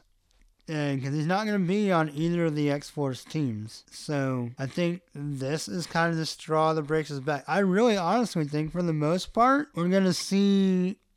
You know, Wolverine's character has always been kind of cyclical. Any any long-standing, really big character is going to go through periods. And some of those periods are going to remind you of other periods. And they kind of go in cycles. Sometimes the cycles are really long, sometimes they're kind of short. I could be wrong. I don't know exactly what's going to happen in Savage Wolverine or the new Solo Wolverine series. I have a feeling that we're going to get... Wolverine is going to be trying a lot harder to not kill as much. Now, I'm not going to say he's not going to kill it all. I'm not going to say he won't feel like he has to from time to time anyway. I feel like we might, and I could be wrong. So please feel free to agree or disagree with me. Send me an email, snitchcast at yahoo dot com. Let me hear what you think, especially on this. If you don't email about anything, email about this. But I think we're going to get to eat a Wolverine coming up in Marvel Now, who is very much going to try even harder. I mean, the whole Wolverine story is about trying to be noble with the beast inside. You know, whatever. Like I said, nature versus nurture. But I think we're going to see even more. Him step back even more from the line of rage and brutality and and bloodshed. I mean, as much as, as a character like Wolverine can. And I feel like A V X... and the way this story just ended are going to be the major proponents of that kind of shift for Wolverine. And I think that's really cool because they're both, both those reasons are very compelling story, come from very compelling stories. The narrative that we've had of Wolverine over the last couple of years, especially since Schism, is driving him to a place to where I think his character is going for the short, short term. And it makes sense, and it's interesting, and it's cool, and I love it. I love Wolverine. I love him going through all the cycles he's been through, and I'm looking forward to seeing how this plays out. That's just my theory that in Marvel Now, we're going to see a Wolverine who's even more conscious about killing. It feels even guiltier and regrets it even more when he has to do it. And I think this is a good exit. Obviously, we have, we have one more issue, issue thirty-five, and Wolverine's on the cover. He'll probably be in it. But I think, and I'm sure there'll be maybe a mission or a fight, but I think that's going to kind of be a wrap-up issue for Uncanny, this version of Uncanny X-Force. And then Wolverine's going to step back. And we also have seen a lot of Psylocke with her development, and her fa- Noto draws perfectly. Her facial expressions in the last few pages of this this issue lend very much, and from the uh, where they went to the alternate future where she was in charge of everything, and she came back and decreed no more killing, and from killing one of the Apocalypse clones, all that leading up to Psylocke, gonna very much set the tone for her Uncanny X-Force reboot or relaunch or whatever, that she's going to be the team leader. And we're I think we're getting a pretty good glimpse into what the tone of her team is going to be. So that's really cool. Yeah, very satisfying end to a very satisfying story. I'm glad we have Reminder on uh, Uncanny Avengers, because I was gonna, I would miss not doing him on this podcast anymore. But uh, we're gonna get to keep him around, just on a different book. So I'm looking forward to the next issue, on his wrap up on X-Force. But uh, it's been a really enjoyable, satisfying ride. And I'm gonna give Uncanny X-Force thirty-three and thirty-four both three claws. Fantastic, great read. If you haven't read them, get on it. Come on. Let's go. And speaking of going, let's go. Okay, so uh, I'm going to pull the plug on the episode right here. Obviously, once I edit, it won't be this long. But as it stands right now, I have over two hours of material recorded for this episode before I trim in any of the fat. So I'm going to go ahead and... uh. I'm going to cut it here. I hope my goal is to have this episode out the Monday after Thanksgiving. Which, if that's the case, then that following Wednesday, we have Uncanny Avengers, Astonishing X-Men Annual, and Wolverine's on the cover for All New X-Men number two. And I've heard he's going to be in that book a little bit, which makes sense, and I'll talk about that in a minute. So that's three issues, plus I, I need to cover... Uh, Wolverine's appearances in the two Avengers issues that came out in November. Uh, I think it's thirty-three and thirty-four, or maybe it's thirty-two and thirty-three. Now, I think they've been on the same numbering as X-Force, so I think it's thirty-three and thirty-four, and so I'll still talk about that, though that'll be pretty brief, but I think between all of that, that's going to be a maybe a bonus mini-episode, but a pretty decent-sized one, so... And trying to add all that onto this episode is going to make this one pretty dang long. So I think I will, will break it at that point. And that's going to kind of lead me to a question. And I would really, you know, I kind of joke, pander for, well, it's not really a joke. I, I cover it up with laughter because it hurts to do it otherwise. But, um... You know, I, I, I do. Re, I lo- would love to have feedback just in general, but really for for those of you listening, and according to the stats on my website, there are people listening to this. So, you know, from the stats I get from Podbean, um, I'd really like some input if anybody feels so inclined at all on what I should do regarding as we move into twenty thirteen. Because we're, we're getting precariously close to uh, some nineties level exposure of, of Wolverine. And I want to make sure to at least touch on as much of it as I can.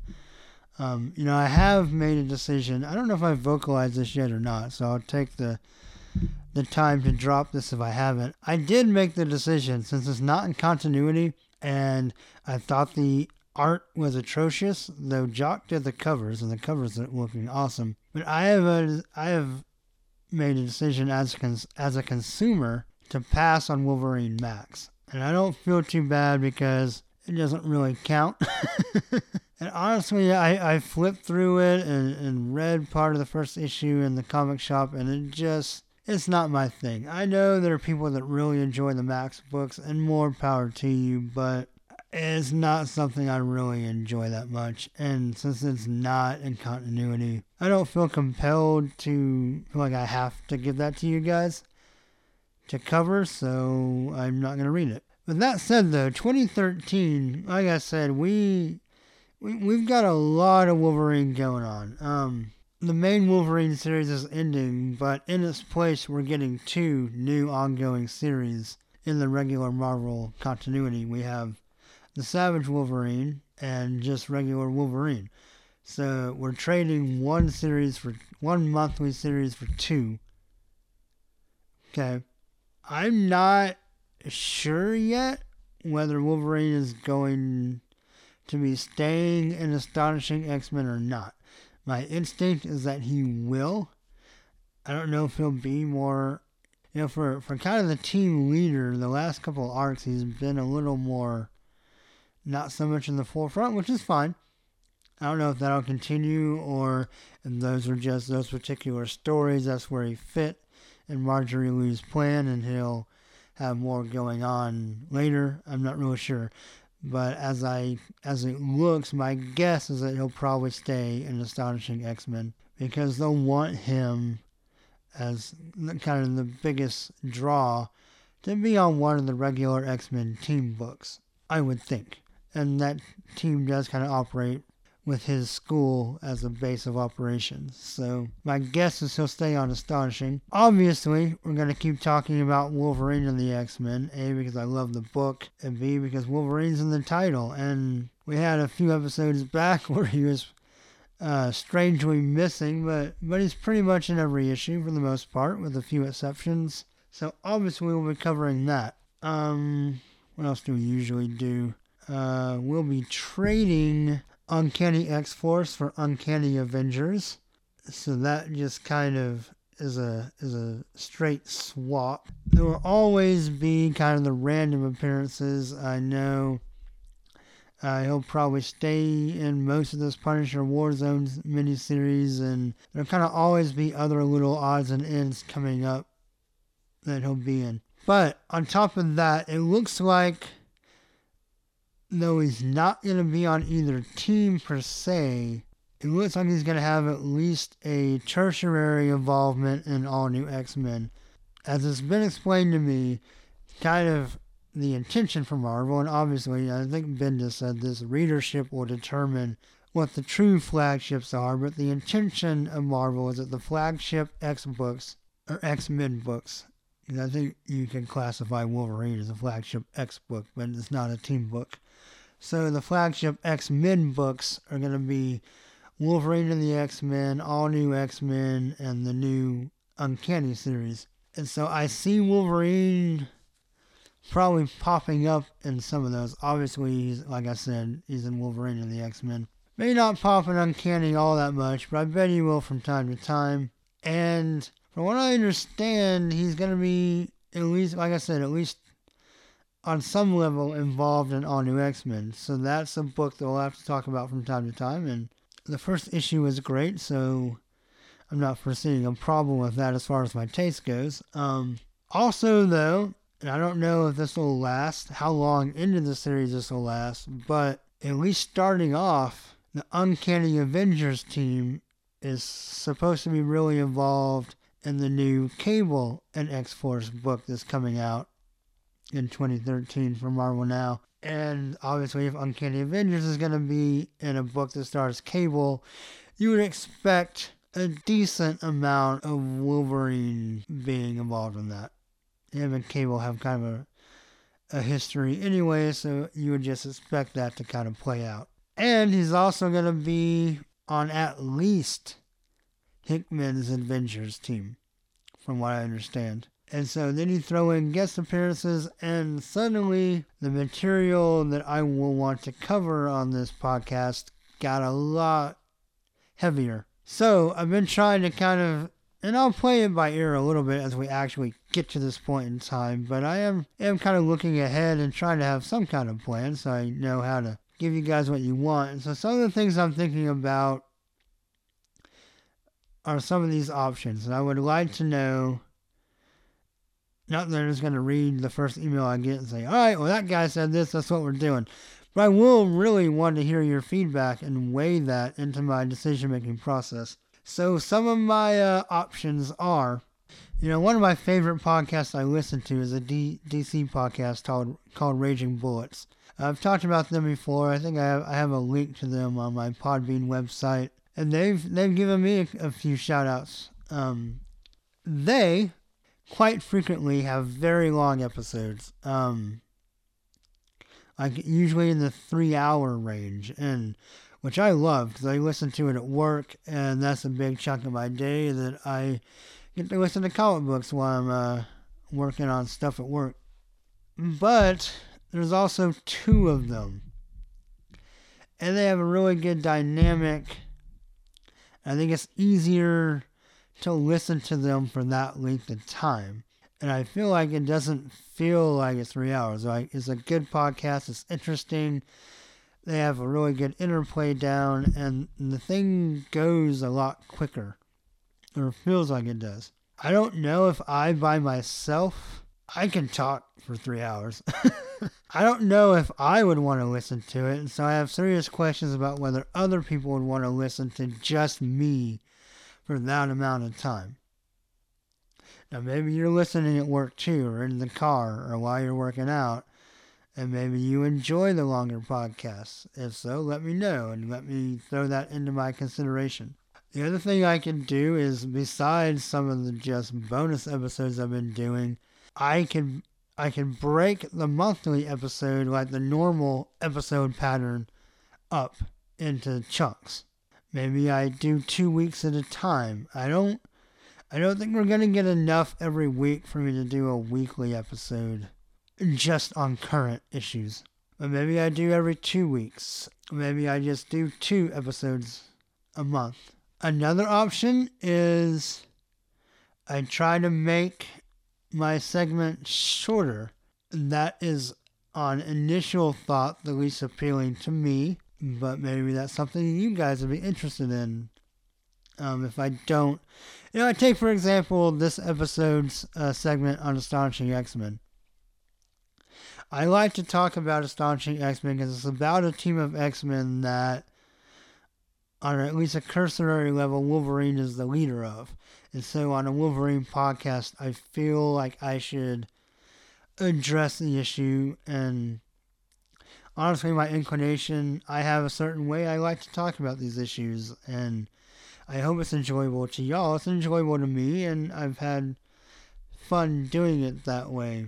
But to be, if I were to be, if I were to be one hundred percent honest, Uh, the segment I just did on Astonishing X-Men, even after I edit down, is going to be like in the ten to twenty minute range at least.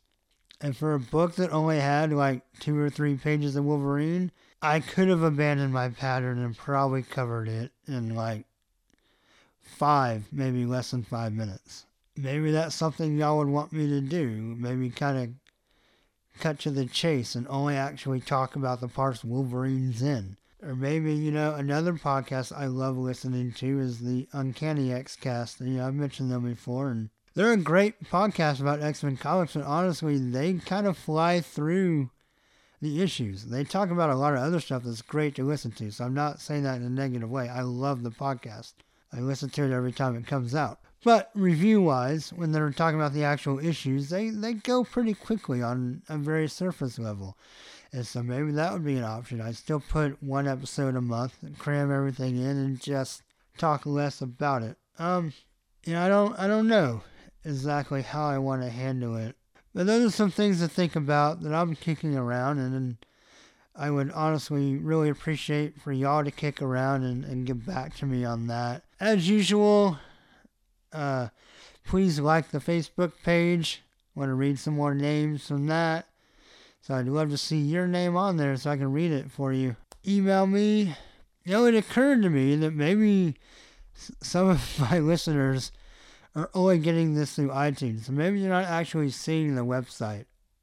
I don't really know how that works. I actually listen to all my podcasts from websites I find through Google and links from other podcasts and all that jazz. I don't ever actually, because I listen to work and we can't put iTunes on our work computers. I don't listen to anything really through iTunes. So I don't know. Do you see websites?